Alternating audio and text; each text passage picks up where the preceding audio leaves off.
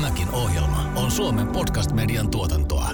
Mennään suoraan kovaa ytimeen. Herra Eversti, milloin tappajarobotit suojaavat itärajaa? Ark. No niin, juuri tästä, tästä kysymyksestähän niin tota, mielellään julkisesti lähdetään liikkeelle. Mutta tota, ehkä, ehkä tämä niin kuin kokonaisuus on kuitenkin vähän, vähän moniulotteisempi. Eli meidän, meidän pitää kuitenkin ensin pohtia, että koska se tekoäly yleensäkään tulee ja mihin kontekstiin puolustusvoimissa. Että lähdetään ehkä siitä liikkeelle. Ja nyt mun täytyy, hyvät kuulijat, niin kertoa, että täällä ihmiset sulkee päitään käsiin. Tämä on nimittäin, tämä on niin kliseinen asia.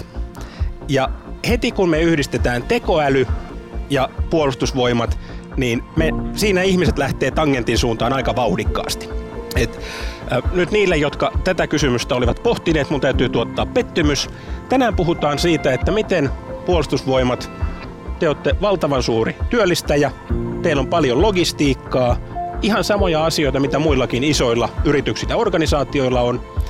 Ja sen lisäksi toki teillä on tietoa ja toimintaa, joka ei ole julkista. Niin näistä asioista puhutaan tänään. Tekoäly nyt podcast. Ohjelman juontavat tekoälykirjailija Antti Merilehto ja Accenturen Karoliina Haagman, joka on datan, tekoälyn ja teknologia-innovaatioiden johtaja Pohjoismaissa.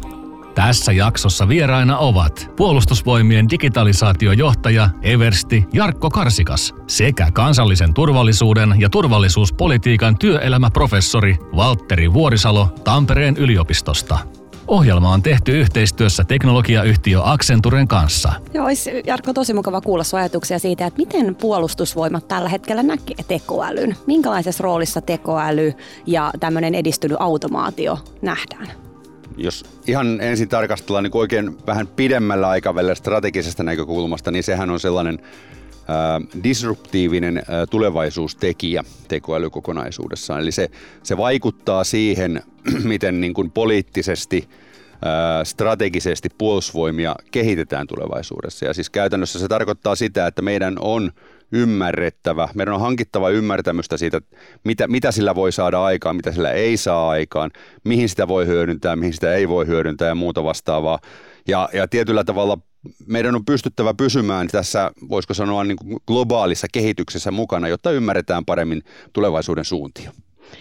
Minkälaisia erityispiirteitä teillä on, että jos mietitään sensitiivisyyttä, datan sensitiivisyyttä ja, ja tavallaan teidän tyyppistä toimintaa, niin mitä erikoispiirteitä teillä on? No kyllähän ihan ensimmäinen, ensimmäinen sellainen, mikä täytyy sanoa, mikä on niin, kuin niin ihan niin kuin yksinkertainen asia, mutta joka on äärimmäisen monimutkainen, on se, että tietoa on, niin kuin itse mainitsit, niin on niin kuin hyvin monella tavalla luokiteltua tietoa. Eli me lähdetään sieltä erittäin salaisesta salaisesta tiedosta, joka on todellakin tarkoitettu vain muutamien ihmisten käsiin. Ja sitten niin tota, mennään sinne toki julkiseen, eli meillä on hirveän paljon julkista tietoa. Meillä on asevelvollisia ja terveys, heidän terveystietoja ja muuta, ja kaikki tämä niin kuin tavallaan tältä väliltä. Ja nyt jos lähdetään rakentamaan jotain so- sovelluksia tai tekoälyn käyttöä tänne, niin meillä niitä käyttötapauksia on niin kuin laidasta laitaan. Ja kyllä meidän haaste on sitten tässä erilaisten turvaluokitusten viidakossa on saada sitten se tieto kulkemaan niin kuin tavallaan paikasta toiseen, että tieto, tietovirrat jotenkin sujumaan siellä kokonaisuudessa, jossa on tällaista valtavasti savupiippuja. Kun katsotaan yrityksiä, niin startupit, scale-upit, nuoret yritykset pystyvät muuttumaan toimintaansa, ottaa uusia teknologioita käyttöön nopeasti. Vanhemmat korkeamaturiteetin yritykset, siellä on legacy, siellä on paljon dataa ja uusien teknologioiden käyttöönotto taas hitaampaa. Miten kun teillä puolustusvoimissa on tärkeää, että ne järjestelmät toimii, niin miten vanhan ja uuden yhdistäminen, kun katsotaan vaikka tekoäly, jossa kehitys on valtavan nopeaa ollut viime vuosina? No jos tässä alkuun niin kun tosiaan pikkasen keventää, niin tosiaan konepistollista ja kivääristä mallia 39 on jo, on jo melkein pystytty luopumaan, että ei tässä niin kun hätää sen Legasin kanssa ole. Eli tuota, meillä on valtava määrä tosiaankin Legasia ihan materiaalin muodossa, ja mu, äh, niin tota, sitten myöskin tietojärjestelmän muodossa. Eli ollaan oltu kuitenkin se tietojärjestelmien kehityksen alkuajoista asti mukana. Ja yhtä lailla kuin teollisuudessa tämä on haaste, niin tämä on haaste meille. Toisaalta nämä uudet teknologiat on mahdollisuus, vähän tällaista greenfieldia, että nyt niin kuin uutta aluet, aluetta tai sanotaan tällaista niin kuin uuden tekeminen mahdollistaa sitä, että me joitain rajoitteita, mitä se legacy aiheuttaa, niin voidaan kiertää. Valtteri, miltä tämä näyttää akatemian puolelta? Meillähän ihmisinä on, ja varsinkin suomalaisina on, on tämmöinen äärimmäinen innostus teknologiasta ja me mielellään tarkastellaan sitä, että mitä uusia teknologioita tulee ja, ja mitkä on niiden, niiden mahdollisuudet, mutta, mutta harvemmin sitten kuitenkin näistä uusista teknologioista, kun niistä innostutaan, niin muistetaan se että tosiasia, että että nehän, niin kuin, niin kuin Antti sanoi, että ne, ne joutuu asumaan siellä niiden vanhojen kavereittensa kanssa. Ja, ja samaan aikaan niin nostaisin esille sen, että me, me suomalaisina niin monesti suhtaudutaan tähän datavetoiseen äh, ICT-teknologiaan kuitenkin niin kuin se olisi tämmöistä vanhaa äh, instrumentaalista äh, teknologiaa niin kuin lapio. Eli, eli me, me ostetaan teknologiaa niin kuin me ostetaan lapioita. Et, eli kun mulla on joku tarve, niin mä mietin, että mikä teknologia tuottaa sen. Esimerkiksi mä kaivan ojaa, niin mä otan lapion. Ja sitten kun mä en enää tarvi sitä, niin mä heitän sen lapion menee. Mutta, mutta ICT ei, ei, ei toimi näin, vaan, vaan se, on, se, on, se on kasvava entiteetti, se on kasvava olento, jonka, jonka, jonka sä, jonka sä o, ostat, hankit. Ja tota, va, vaikka puu, että, että, että sun, se, että, se, että sä saat siitä taimesta puun, niin, niin A, sun täytyy istuttaa se jonnekin, johonkin vanhaan. Ja, ja ostaessasi sun täytyy varmistaa, että sulla on siihen sille taimelle sopiva alusta. Ja sen jälkeen sun pitää vielä laittaa siihen paljon aikaa ja rakkautta, jotta siitä tulee se puu, jonka sä haluat. Sä et vaan voi jättää sitä yksin siihen olemaan ja olettaa, että sieltä se tulee. Ja sitten niin tämä, vanhan ja uuden symbioosi on niin kuin äärimmäisen tärkeä asia. Ja ehkä niin kuin voisi juurikin korostaa tuota, että tämähän sama on myöskin meillä sen Legasin kanssa se, se kulttuurinen haaste, että me niin kuin suhtaudutaan, että teknologia sitten ratkaisee sen meidän ongelman. Kun todellisuudessa se syventää sitä meidän kriisiä ja ongelmaa, se teknologia kun tuodaan sinne, se monimutkaistaa sitä, tulee kompleksinen maailma. Suomen turvallisuuspolitiikan kulmakiviä ja mitä uusi puolustusselontekokin alleviivaa, niin, niin se on se, että meillä pitää olla kansakuntana ja kansalaisina ää, kyky valita meidän omasta kohtalosta kaikissa turvallisuustilanteissa. Ja, ja se voi olla helppo kysymys tai sitten se on tosi vaikea kysymys. Ja, ja mä, mä valitettavasti ajattelen sitä tosi vaikeasti, että et, et, et, et mitä se tarkoittaa ICT-maailmassa se, että meillä on kyky valita. Nyt Antti, sä, sä mainitsit tuossa aikaisemmin, että startupilla on, on se etu, että, että, että he pystyvät tekemään valintoja nopeasti. Kyllä. Mutta kun me tehdään jonkinlaisia teknologisia valintoja, niin samalla me myöskin sitoudutaan niihin. Samalla me sitoudutaan niihin standardeihin, niihin datamalleihin, niihin työskentelytapoihin, niihin operatiivisiin mahdollisuuksiin ja, ja niin edelleen. Ja jos me yhtäkkiä, ja se, se voi olla rationaalinen tota, valinta, että näin me haluttiin tehdä. Mutta mitä jos me yhtäkkiä halutaankin jotain muuta, niin mitä sitten tehdään? Ja, ja, ja harvemmin tämä on päätöksenteko perusteena se, että kuinka helposti me päästään tästä teknologiasta pois. Valtterin edelliseen kommenttiin ehkä voisi ottaa esimerkkinä niin kuin puolustusteollisuudesta tämän hävittäjähankinnan, jossa, jossa itse asiassa ollaan valitsemassa paljon muutakin kuin hävittäjä. Siellä ollaan valitsemassa toimintatapa. Se on sisään rakennettu siihen, niihin jokaiseen järjestelmään erilainen niin kuin maailma, jonka sun on omaksuttava, jotta sä pystyt hyödyntämään sitä asejärjestelmää. Se on kokonainen kulttuurivalinta ja sen takia nämä on strategisia päätöksiä puolustusvoimille, joku hävittäjähankinta, vaikka se näyttäytyy julkisessa tällaisena valtavana yksittäisenä rahamäärähankintana, mutta se on koko puolustusjärjestelmälle strateginen valinta. Eli hävittäjiä ei valita sillä tavalla, kun 70-luvun lopun lapset muistaa tähtikortit, eli on paloautoja, joissa yhdellä on kolme tähtiä siitä, mikä on nostokorkeus ja yhdellä kaksi tähtiä siitä, mikä on säiliötilavuus. Kyse ei ole pelkästään siitä, että kuinka nopeasti joku kone lentää, vaan se on paljon laajempi valinta. Se on kokonainen kulttuuri. Ja ehkä, tota, Jarkko, en tiedä pystytkö vastaamaan, mutta kuinka paljon kun sitä hankintaa, HX-hankintaa tehdään, niin kuinka paljon siitä on oikeasti sitä fyysistä laitetta ja kuinka paljon siitä on teknologiaa ja softaa? Et koska voisin kuvitella, että itse asiassa kun mielletään sitä, että kuinka paljon sitä hankinnasta on niitä fyysisiä laitteita, niin se on ehkä vähemmän tässä päivässä. Ja sitten siellä on paljon sitä työtä ja softaa sen päälle. Joo, kyllähän nämä niin kuin kaikki, tämä menee kaikkiin strategisiin hankintoihin, mitä meillä nyky, nykyään on. Mun on mahdoton sanoa mitään prosenttia, mutta sanotaan näin, että pääasiallisesti ne on niin kuin, toimintamalleja, ohjelmistoa ja tietyllä tavalla se kokonainen kulttuuri, mikä liittyy sen asejärjestelmän taustalle, sen asejärjestelmän ylläpitämiseen. Ja, ja tavallaan siinä, siinä kyllä valitaan myöskin ajattelumalli uh, uhkia kohtaan. Jarkon kommentista inspiroituneena, kun kerta HX mainittiin niin, ja, ja, ja tästä uudesta kulttuurista, kun, kun, kun puhuttiin, niin, niin en voi olla mainitsematta sitä, kuinka hienosti tämä HX-hanke alleviivaa monia erilaisia nykyteknologian piirteitä. Yksi on se, että, että se hienosti kiteyttää siirtymän verkostokeskeisyydestä kohti datakeskeisyyttä. Kun aikaisemmin verkostokeskeisessä maailmassa datan rooli oli tukea sitä aselavettia, niin tässä uudessa datakeskeisessä maailmassa se aselavetti on itse asiassa lentävä sensori, joka tuottaa ensisijaisesti dataa. Toki se vielä ampuu ja tiedustelee ja tekee kaikkia muitakin, mitkä on erittäin tärkeitä, mutta sen, sen mahdollistama datavirta on itse asiassa yhä tärkeämpi väline meille. Ja, ja nyt sitten HX on muutenkin, muitakin hienoja piirteitä. Se on, se on teknologian valinta, jossa, jossa niin kuin käy äärimmäisen hyvin julkisessakin keskustelussa se, että millaisia riippuvuuksia se synnyttää. Ja, ja on käynyt e-, erinomaisen esille, hyvin esille se, että se itse asiassa ei ole että buy and forget, että, että sitten kun sä ostat sen, niin sitten se on se lapio sulla siinä nurkassa, vaan, vaan että se on, se on prosessi, johon, johon sitoudutaan johon pitää hankkia osaamista, johon pitää hankkia huoltovarmuutta. Ja, ja miksei me osata ostaa muuta teknologiaa tällä? Miksei me, miksei me osata ostaa ICT-järjestelmiä ja samalla lailla ymmärtää, että se on prosessi. Se vaatii osaavia ihmisiä, se vaatii koulutusta, jatkuvaa sellaista. Ja, ja kun me kerta osataan se, niin miksei me tehdä niin? Rakkaat kuulijat, olisi todella mukava, jos pääsitte olemaan täällä. Täällä on nimittäin ilmatila täynnä käsiä, kun täällä itse kukin viuhtoo. Täällä on erittäin hyvä tunnelma. Hei, Valtteri, mä menen tuohon sun verkostokeskeisyydestä, datakeskeisyyteen, koska tämä on asia, minkä tietyt yritykset jo näkee. Et aikaisemmin pyrittiin saamaan, hankkimaan dataa, jota analysoitiin, josta saatiin apua päätöksentekopisteisiin ja sitten pystyttiin tekemään hyviä päätöksiä.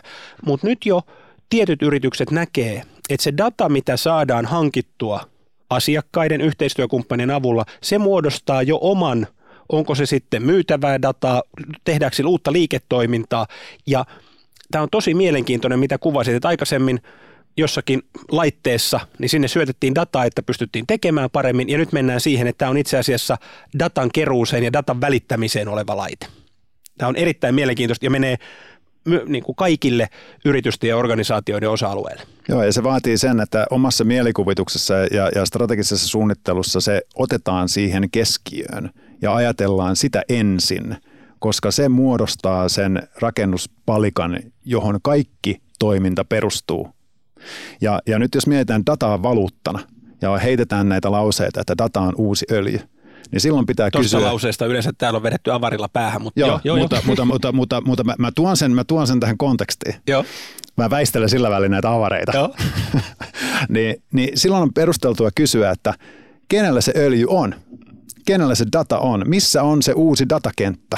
Ja jos mietitään öljypolitiikkaa, mitä se on ollut ja kuinka väkivaltaista se on ollut, niin yritetäänkö tässä myöskin sanoa, että siitä tulee keskeinen maailman turvallisuuspolitiikan väline, jota itse asiassa väittäisin, että näin tulee. Ja jos me mietitään, että, että kenellä sitä on, sitä on tällä hetkellä pilvi näillä, näillä suurilla yrityksillä, jotka on amerikkalaisia tai ne on kiinalaisia. Kaksi keskeistä hubia, jossa, jossa, se, jossa se data asuu. Ja jos data on uusi valuutta, ja me mietitään EUn roolia esimerkiksi, ja, ja juurikin äsken en sanonut EUta, jossa sitä dataa on. Eli me ollaan niin kuin EU-na niin kuin tässä nyt selkeästi jäämässä jälkeen. Ja, ja mietitään, mikä on EUn vahvuus, tai mitä, mitä, mitä monesti tota alleviivataan, niin tota 400 miljoonan ihmisen markkina ja, ja, ja pääsy sinne on, on iso valta EUlle. Ja, ja sitten EU käyttää tosiasiallista valtaa reguloidessaan sitä pääsyä sinne. Ja, ja nyt sitten mietitään, että okei, jos, jos itse asiassa data onkin se uusi valuutta, ja mulla on tässä 400 ihmisen datapotentiaalia, data, datapotentiaali, jota on todella vaikea hyödyntää ja jota reguloidaan ja sakotetaan ja, ja, ja hankaloitetaan. ja samaan aikaan toisaalla on 7,5 miljardia ihmistä, jonka dataan on paljon helpompi päästä. Niin jos sä olisit nyt tämmöinen uuden öljyn poraaja, niin mistä poraisit? Tota, tämähän niin johtaa mielenkiintoisiin ajatuksiin muutenkin tämä datakeskeys. Mä muistan, nyt täytyy kertoa tarina, niin kun aikoinaan olin erässä, erässä kansainvälisessä operaatiossa ja siellä niin tuota, paikallinen öljyntoimittaja lisäsi ruokamultaa öljyyn, koska sen ö, paino-ominaisuudet on vastaavat, eli punnitusmittauksissa kun tarkastetaan, niin se ei paljastu ja se on huomattavasti halvempaa kuin öljy. Ja tuota, tämä samahan on niin kuin, ö, kohtaa meitä sen datan kanssa, eli pilaantunut data – mitä se ja mitä se vaikuttaa tälle koko ekosysteemille, mitä, mitä me ollaan rakentamassa. Ja tämä on niin kuin mielenkiintoista ää, ajatella sitten, kun mennään tähän sotilaalliseen kontekstiin. Eli nyt jos ajatellaan, että jotain dataa käytetään päätöksenteon ää, päätöksenteossa hyödyksi, niin kuinka, kuinka siihen dataan voi luottaa? Siitä tulee sodankäynnin väline ihan väistämättä samalla tavalla kuin mistä tahansa muusta, kun me siirrytään datakeskeisyyteen. Ja tässä taas palkitaan kuulijoita, jotka on kuunnellut koko kauden. Meillä on ollut erässä jaksossa loistava keskustelu siitä, että tietoturva ei tapahdu vain yrityksen seinien sisällä, vaan se, että millaista dataa me otetaan opettamaan malleja. Että voiko se data olla pilaantunutta tai pilautettua. Ja toisin esiin niin kuin, tutkijahattu päässä niin, niin kuin temporaalisuuden, eli Mitä se tarkoittaa? ajan käsitteen ja, ja kuinka aika, aika, se, aika se etenee. Ja, ja tämä on niin kuin yksi asia, mikä on uutta nyt tässä erittäin tärkeässä pointissa, jonka, jonka Jarkko, Jarkko nosti, joka on se, että kuinka me voidaan luottaa, luottaa dataan. Ja, ja aikaisemmin, kun aloitettiin tämä keskustelu, niin viitattiin siihen, että kuinka esimerkiksi puolustusvoimilla on tietoa, jota pitää pitää salassa. Ja, ja tämähän, tämä malli, meidän ajattelumalli siitä, salassa pidettävyydestä on perustunut siihen, että meillä on paperi, joka me laitetaan kassakaappiin ja ovi laitetaan kiinni ja sitten jollakin on siihen pääsy. Ja sä et nyt viitannut pelkästään Tiitisen listaan. En, en pelkästään. Joo. vaikka, vaikka sitä toki ajattelin tässä. Niin, niin, niin, tota, niin, niin nyt tässä, niin kuin tässä uudessa en haluaisi sanoa uudessa maailmassa, mutta, mutta niin kuin, että meillä on tullut niin kuin tämän vanhan lisäksi tämmöinen uusi elementti nyt niin kuin tiedon säilytettävyyden siten, että, että kun, kun me virtuaalisesti säilytään dataa ja suojataan sitä dataa, niin, niin se kassakaappi ei enää pysy sen paperin ympärillä, vaan se kiihtyvällä tahdilla hajoaa siitä koko ajan pois. Jolloin, sä et voi luottaa siihen, että kun sä kerran sen sinne laitat, niin se siellä pysyisi, vaan taas niin kuin puuta kasvatetaan, niin sun pitää jatkuvasti paimentaa sitä kassakaappia, että se pysyy se kassakaappi eheenä ja se tieto siellä, siellä tota noin, niin, äh, salassa. Ja, ja toinen asia, mitä pitää kysyä sitä tiedosta, jota siinä salataan, niin onko se sen tarve nykymaailmassa olla aina niin kauan salattu, vaan sen tiedon salauksen ajallisuus myöskin on niin kuin, ö, asia, mikä, mikä tämä kiihtyvä datavirta niin nostaa, nostaa esille. Mä ajattelin, että mä kysyisin Jarkko sulta sitä, että miten puolustusvoimia tällä hetkellä reguloidaan, että kun on yrityksiä, jotka pitää itsensä niin kuin sellaisina, että heidän tieto on kaikkein salasinta, niin sitten ehkä puolustusvoimat on tässä nyt vielä, sit vielä niin kuin ihan öö, vielä erilainen ehkä. No niin, jos, jos ajatellaan puolustusvoimien tiedon, tiedon regulaatiota, niin kyllähän meillä niin kuin lainsäädäntö, siis lähtökohtaisesti me noudatetaan lakia ja lakiperustaisesti öö, niin kuin suojataan omaa tietoa. Se on niin kuin hyvin yksinkertainen lähtökohta tavallaan tälle asialle. Mutta sitten toki se tulkinta siellä sisällä siitä, että mikä on mitäkin, eli maanpuolustuksen kannalta suojattavaa tietoa, niin sehän on sitten aina kuitenkin lopun perin ihmisen tekemä siinä. Ja tästä tulee sitten se niin kuin haaste tähän, tähän niin kuin tietoturva-ajatteluun, kun ihminen joutuu tekemään sen päätöksen ikään kuin omalla kontekstillaan salattavuudesta, suojattavuudesta sille tiedolle, niin nyt päädytään tuohon niin kuin Walterin ongelmaan, että niin kuin tavallaan se ajallisen perspektiivin hahmottaminen ja tavallaan tiedon vaikuttavuuden hahmottaminen on äärimmäisen vaikeaa. Kyllä tämä niin kuin, valtava tieto, tietotulva ja, ja sitten niin kuin tietyllä tavalla se, miten, miten paljon siinä, niin kuin, kun se asiakirja oli vielä helppo, sä pystyt sen ymmärtämään, mutta nyt kun mennään tällaisiin datamassoihin, niin, niin puhutaan vaikka jostain ker, tiedon kertymisestä ja sen vaikutuksesta, niin sen hahmottaminen, niin kyllä se yksilölle on kohtuullisesti jo, sanoisin, että lähes mahdotonta. Varsinkin siinä ajallisessa ulottuvuudessa. Auta meidän kuulijoita, Jarkko, tässä, että, että jos meillä on eri luokituksi huippusalainen salainen, niin miten se päätös on syntynyt jo ennen dataa niin kuin dokumenttien osalta? Et meillä on ihminen, joka sen dokumentin tuottaa ja sitten hän määrittelee sen annettujen sääntöjen mukaan johonkin luokkaan. Kyllä. Käytännössä niin kun, ää, ja, ja toki niin kun asiat, joita siinä dokumentissa käsitellään, jos ne liittyy vaikka puolustusvoimien valmiuden suunnitteluun, niin, niin, niin tuota, tietyllä tavalla arvioidaan ö, se, että ke, kenen on tar, tarkoituksenmukaista tietää tästä, tästä asiasta, kuinka korkealle tämä luokittelu on ja kuinka vahingollista tämä tieto olisi paljastuessaan puolustusvoimille koko puolustusjärjestelmälle. Ja sillä perusteella tällainen niin kuin, tietoja. Nythän niin kuin julkisuuslaki määrittää, että niin kuin mitään, mitään tällaista niin geneeristä luokittelua ei voida antaa, vaan sitten tieto on luokiteltava sitten niin tuota, tietyllä tavalla niin kuin tällaisella tar- tarkoituksenmukaisina kokonaisuuksina. Se kokonaisuus myöskin voi olla sella- sellainen, että se on voinut luokitella vaikka salaiseksi, mutta siinä saattaa olla joku aloituskappale, joka on ihan julkinen. Ja sitten ehkä voi olla, että joku ää, data on, kun se on yksi osa sitä dataa, niin se ei ole niin salainen, mutta sitten kun se onkin koko joukko sitä dataa, niin se tuleekin tosi kriittiseksi. että jos mietitään vaikka ihmisen, yhden ihmisen osoitetta, mutta jos se onkin lista vaikka Suomen kaikkien hävittäjälentäjien osoitteista, niin sitten se onkin jo niin kuin ihan eri kuin yhden henkilön osoite. Kyllä, ja tämähän tulee tämä kertymävaikutus, mistä puhutaan, niin tämähän tulee esille esimerkiksi, niin kun jos otetaan vaikka se, että tarkastellaan, että nyt kun puhutaan tietojärjestelmistä, niin mitä tietojärjestelmiä ja tietokoneita puolustusvoimat on ostanut? Niin ei, ei tavallaan yksi ostolasku, mutta, mutta mitä jos ne kaikki? Niin, just näin. Datan ajallisuudesta vielä ja datan säilyvyydestä vielä yksi nosto, joka, joka, joka voi synnyttää meidän elämässä yllätyksellisyyttä ja, ja se on se, että, että kun se kaikki data säilyy. Ja, ja me ollaan siis ihmiskuntana sellaisessa tilanteessa, jossa kaikki muistetaan. Ja ensinnäkin se on vähän pelottava ajatus mulle, koska se tarkoittaa sitä, että kukaan ei saa enää toista mahdollisuutta. Ja, ja mä oon tarvinnut ainakin tosi monta mahdollisuutta Kyllä. ja, ja, ja ollakseni rehellinen. Ja, ja, ja se, se tarkoittaa myös, myöskin sitä, että me ei voida tietää sitä, että mikä on merkityksellistä dataa ja tietoa tulevaisuudessa.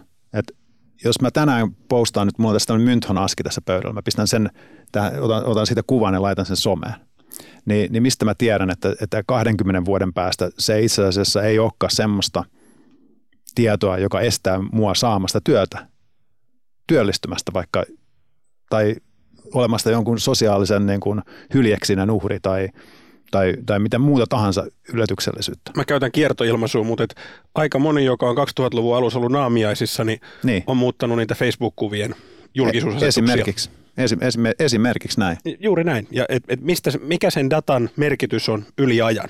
Niin. Kun kerroin tuossa alussa jo, että, että tiedän, että tämä on odotettu jakso, ja, ja keskustelin joidenkin ihmisten kanssa, jotka on, on Tekoäly nyt podcastia kuunnellut, niin yksi kysymys, mitä toivottiin, oli se, että miten suomalaiset teknologiayritykset niin parhaiten pystyy toimimaan yhdessä puolustusvoimien kanssa. Eli mm, on koettu välillä, että, että kun teknologian kehitys tapahtuu privaattipuolella, verrattuna aikaisempaan, että DARPA kehitti velkronauhan ja mikroaaltouudit ja sitten ne levisi yhteiskuntaan, mutta tällä hetkellä, kuten mainittiin jo, niin amerikkalaiset ja kiinalaiset yritykset kehittää tekoälyä, mutta meillä on myöskin suomalaisia yrityksiä, jotka kehittää tekoälyä siihen perustuvia ratkaisuja.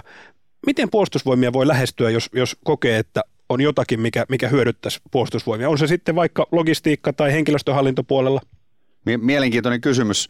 Ja tietysti niin kuin omaa, osoite, omaa osoitettani ja sähköpositteani en mielelläni anna tähän käyttötarkoitukseen, koska niin, tota, ää, aika paljon yrityksiä lähestyy siis koko ajan, koko ajan meitä ja niin kuin ihan henkilökohtaisesti niin tota, olen paljon. Mutta siis käytännössä niin tota, tietysti se normaali ja virallinen vastaus oli, että ihan normaalia meidän hankintailmoituksien mukana, niin me, me niin kuin hankitaan erilaista osaamista. Mutta pääsääntöisesti me, hank, siis meidän, me, me hankitaan osaamista samaa kautta kuin muu valtionhallinto. Joo. Ja tietyllä tavalla niin kuin tällainen vinkki yrityksille on, että niin kuin Hansel-sopimukset ja muut vastaavat, vaikka ne on mitä on, niin niiden kautta pääsee niille listoille, josta me päästään valitsemaan erilaisia erilaisia osaajia erilaisiin käyttötarkoituksiin. Nyt sellaista niin kuin yhtä väylää tulla sisään ja, ja puolustusvoimat sisälläänkin on myöskin niin kuin moni ulotteinen organisaatio. Ja meillä on monenlaisia käyttötarpeita, niin näin ollen niin tota, kyllä niin kuin, tavallaan se on se se on se yksi kanava ja sitten tietysti niin kuin lähestyä, jos sanotaan, että on mielenkiintoista teknologiaa, niin me pyritään olemaan näissä, näissä ajankohtaisissa tilaisuuksissa ja muissa mukana. mukana. Itse edustan, mulla on, mulla on itsellä Jorssonin digitalisaatio-ohjelma, johon liittyen me tehdään – tehdään niin kuin tietyn, tyyppistä, ää, tietyn tyyppistä toimintaa. Tällä hetkellä meidän painopiste on ennen kaikkea meidän osaamisen kehittämisessä, mutta me tullaan siirtymään myöhemmin sitten muun muassa analytiikkaan ja muuhun, mutta se on niin kuin vielä tuota tulevaisuutta. Vielä me emme hanki tuota analytiikkakyvykkyyttä sillä isosti. Mm, ja tähän tuli, mainitsit osaamisen, niin äh, tänä päivänä hyvin monet äh, tekoälyä kehittävät henkilöt ja, ja sen parissa toimivat, niin tärkeä osa sitä omaa urakehitystä on – on jakaa niitä tehtyjä ratkaisuja ja sitten vaikkapa myöskin GitHubissa, niin sieltä löytyy teknologinen CV, niille joille GitHub ei ole tuttu, niin siellä voi jakaa koodinpätkiä niistä ratkaisuista, joita on itse tehnyt, joita voi jakaa. Niin nyt jos puhutaan teidän osaajista, niin, niin välttämättä sinne GitHubiin ei kauheasti ilmesty, jos on semmoisten teknologioiden kanssa. Millaista on teidän rekrytointi tällä hetkellä?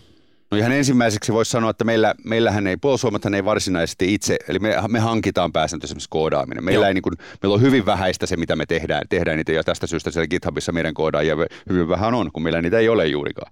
Ja tuota, näin, näin ollen niin kuin hyvin pitkälle me pyritään, pyritään skauttaamaan sitten tavallaan sitä tiettyä osaamista, mitä meillä milloinkin tarvitaan. Esimerkiksi tutkimuslaitos on meillä sellainen, joka, joka on niin kuin vahvasti tuonne akatemia ja muualle yhteyksissä. Eli puolustusvoimien tutkimuslaitos ja näin, näin edelleen. No, mulla, mulla oli jatko tuosta Antti sun kysymyksestä siitä, Joo. että niin kuin yritykset ja julkisen sektorin niin kuin välinen yhteistyö, niin kuin tässä niin kuin isossa kuvassa ajattelin maalata vähän isolla pensselillä tähän väliin. Niin, niin, Pensseli on teidän. Mutta joka tapauksessa, jos, jos, jos maalataan isolla pensselillä hetken aikaa ja katsotaan, mitä, mitä maailmalla tapahtuu, niin, niin Briteissä esimerkiksi ollaan herätty nimenomaan siihen tarpeeseen, että puolustushallinnon, yksityisen sektorin, akatemian ja, ja, ja, ja potentiaalisesti muidenkin organisaatioiden pitää löytää uusia erilaisia tapoja toimia yhdessä. Ihan jo sen takia, että, että miten, sen takia, että varmistetaan se, se osaaminen, varmistetaan tehokkaat investoinnit, on huomattu, että loputtomasti ei ole rahaa eikä resursseja, niin silloin sitä pitää optimoida sitä, mitä on. Ja, ja kyllä niin kuin odottaisin, että, että tämä tendenssi laajenee muuallekin. Ja taas tavallaan täytyy todeta, että se sama on niin kuin todettu myöskin meillä. Me haetaan niitä uusia tapoja, mutta niin kuin tavallaan en, en mä pysty tässä julistamaan, että nyt, nyt sellainen löytyy. Se on aika paljon myöskin sisäisen osaamisen ja ajattelun kehittämistä, joka on niin kuin tavallaan meillä, meillä digitalisaatio katsotaan, se on toiminnan muutosta. Niin tässä on niin kuin suurimmassa määrin kyse sitä sisäisen toiminnan ja toimintalogiikkoiden muutoksesta, kun lähdetään tähän uuteen, uuteen maailmaan. Ja se tarkoittaa sitä, että meidän on löydettävä muun muassa uudenlaisia ekosysteemisiä tapoja toimia yritysten kanssa. Ja kyllä toi mun näkökulmasta, jos mä katson omaa arkea, missä tehdään paljon kaupan alan toimijoiden kanssa, niin ei enää löydy sellaista K-kaupan väiskiä, joka tietää, mitä asiakkaat haluavat. Jos me katsotaan suomalaisia hypermarketteja, Prismaa, Citymarkettia, niin se on niin valtava se tuotteiden kirjo ja vaihtuvuus, että sitä, siellä pitää toimia analytiikan avulla, siellä pitää yhdistää toimittajadataa, kuluttajadataa ja, ja tavallaan, että se, se ei enää ole, niin kuin, on harhainen näkemys, että joku tietäisi, vaan että, että se on, siellä toimitaan todellakin niin kuin jo ekosysteemissä, va, vaikka puhuttaisiin vain yhdestä toimipisteestä, saati sitten ketjusta. No ehkä Jarkko, sulle kysymys, että miten tällä hetkellä puolustusvoimat voi hyödyntää pilviteknologioita. Meillä on Pitukri, pilviturvallisuuskriteeristö, mitä muuta. Miten te tulkitsette tällä hetkellä cloudipalveluiden käyttämistä? Ja tähän täytyy niin kuin lähteä ensin to, toki niin kuin meidän lainsä, lainsäädännöstä ja mitä lainsäädäntö antaa meille mahdollisuuksia. Ja mehän ollaan niin kuin, Eli, eli kun tullaan, lähdetään tästä turvaluokittelun näkökulmasta, niin jo se, se rajoittaa tiettyjen toimintojen toteuttamista. Toisaalta voi sanoa, että tänä päivänä varusmieskoulutus, eli niin kun me, meillä on niin tota, puolustusvoimien verkko-oppimisympäristö, jossa, jossa, jossa varusmiehet, varusmieskoulutusta hoidetaan, niin se on pilvessä tänä päivänä. Eli se on julkista, se, se mikä siellä on julkista tietoa, niin se, voi, se voidaan toteuttaa pilvessä. Me voidaan rakentaa palveluita pilveen, mutta me ollaan koko ajan, niin kuin tämä, tämä luokittelunäkökulma on sille, meille se kriittinen. Ja, ja tuota, kyllähän sitten toinen asia, mikä on kriittinen, on tämä tavallaan, tavallaan tämä äh, pilvessä makaava data. Missä se sijaitsee, kuinka siihen on pääsyt, kuka sitä hallitsee hallinnoi, näin edelleen. Nämä on, nämä on kriittisiä kysymyksiä. Ja, ja näihinhän valtionhallinto on isossa mittakaavassa hakemassa, hakemassa ratkaisuja, mutta kyllä tämä niin on ollut tämä on niin vaikea keskustelu kaiken kaikkiaan, niin tota, joka tapauksessa on ollut, ollut meillä niin normatiivisesti. Pitukrit ja muut on meillä, meillä niin kuin tavallaan määrityksinä, mutta joka tapauksessa puolustusvoimillahan on oikeus maanpuolustuksen lähtökohdista tehdä omia ratkaisuja myöskin näissä. Mutta niin tota, hyvin pitkälle me anteeksi, seurataan tätä valtiohallinnon, valtio, valtiohallinnon muuta linjaa. Ei ehkä yritetä olla se ensimmäinen ja etumainen toimija siinä, mutta niin tota, koitetaan tehdä järkeviä ratkaisuja huomioiden nämä niin tota, tähän, nimenomaan tähän dataan, datan sijaintiin liittyvät, liittyvät kysymykset vahvasti. Tuosta, tuosta datan niin kuin sijainnista, niin, niin tästä, mitä kutsutaan davar, datasuvereniteetiksi, eli, eli siitä, että missä se data sijaitsee, ja, ja, ja Jarkko viittasi on se, että joku data pitää asua, sen pitää asua Suomen rajojen sisällä. Ja, ja nyt jos mietitään sitä, että, että valtio ja valtiosuvereniteetti, eli valtion kyky valita itseään, niin, niin valtiohan on pystynyt omaa suvereniteettiansa neuvottelujen ja keskustelujen tuloksella – luopu, luovu, luovuttamaan muualle tiettyihin tilanteisiin vapaaehtoisesti. Niin ehkä me tarvittaisiin myöskin niin kuin julkinen keskustelu siitä, että mikä on se meidän hyväksyttävä datasuvereniteetti. Että onko se ihan binäärisesti yes, no vai onko siinä harmaan, har, harmaan sävyjä.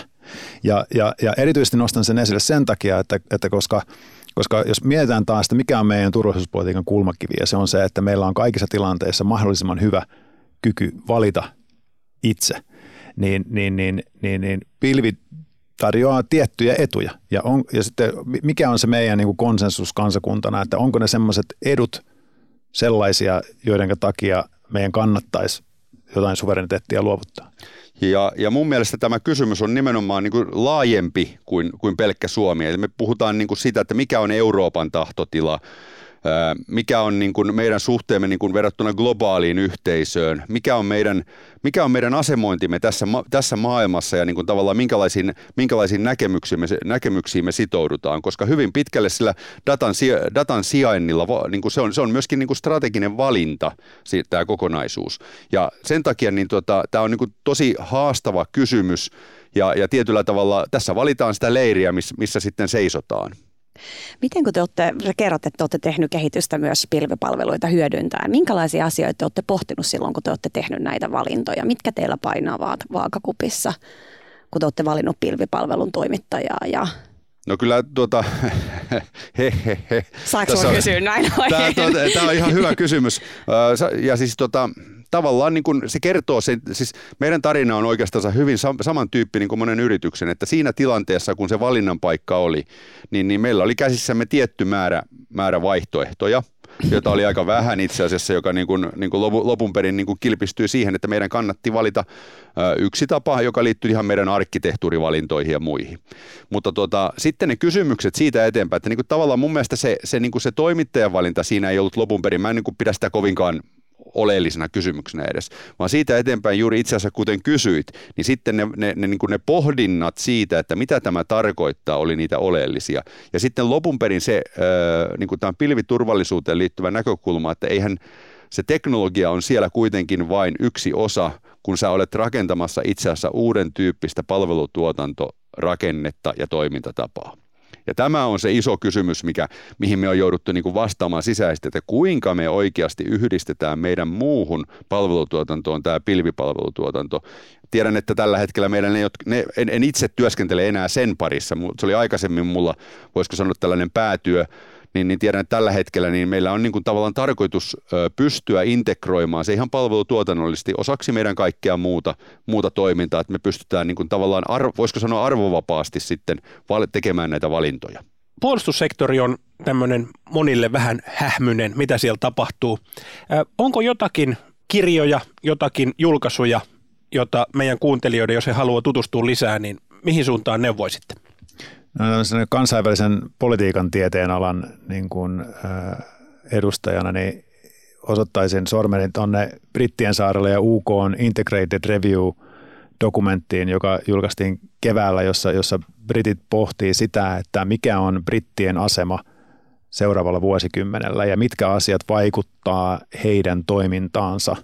Ja siellä tulee paljon näitä samoja teemoja, mitä, mitä me ollaan Jarkon kanssa tänään keskusteltu tässä. Ja, ja, ja sitten jos, jos se ei vielä riitä, niin, niin he on tehnyt paljon sitten jatkojulkaisuja sitten tietyistä eri osa-alueista, kun Integrated Review on, on aika kattava yleismaailmallinen, kansainvälispoliittinen, niin sitten heillä on puolustussektorilla omansa, sitten niin kuin tämmöiselle valtiohallinnon yhteistyölle omansa ja, ja niin edelleen. Niin se, se, on, se on aika, aika hyvä paikka lähteä tutkimaan. Eli Googlehaulla UK Integrated Review. Joo. Hyvä, se oli loistava. Tuleeko Jarkko sulla jotain, mitä, mihin ohjataan? No kiitoksia. Tietysti niin kuin mä voin, voin mainita kuitenkin puolustusselonteon, siihen on hyvä jokaisen kansalaisen ihan yleissivistyksen takia tutustua, mutta sitten niin tota, lukuisia kirjasuosituksia toki on, mutta en, en lähde tässä lu, luettelemaan niitä, mutta tota, tykkään itse lukea tästä aiheesta aika paljon ja aika paljon näihin bestseller-mallisiin kirjoihin kyllä pitäydyn tässä asiassa. Hyvät kuulijat, tänään puhuttiin tekoälystä ja puolustusvoimista. Päästiin aika hyvin kiinni siihen, että millä kriteereillä puolustusvoimat tekee päätöksiä niin pilvestä kuin salaamisesta ainakin itse tämä selkeeni paljon. Myöskin käsiteltiin sitä, millä tavalla osaaminen ja sen kehittäminen tapahtuu puolustusvoimissa. Ja hyvät kuuntelijat, seuraa Spotifyssa tilaa ja arvostele Apple Podcastissa, niin kuulet uudet jaksot aina ensimmäisten joukossa. Kiitos paljon, moi! Tämä oli Tekoäly nyt podcastin neljännen tuotantokauden viimeinen jakso. Kiitos kuuntelusta. Tekoäly nyt.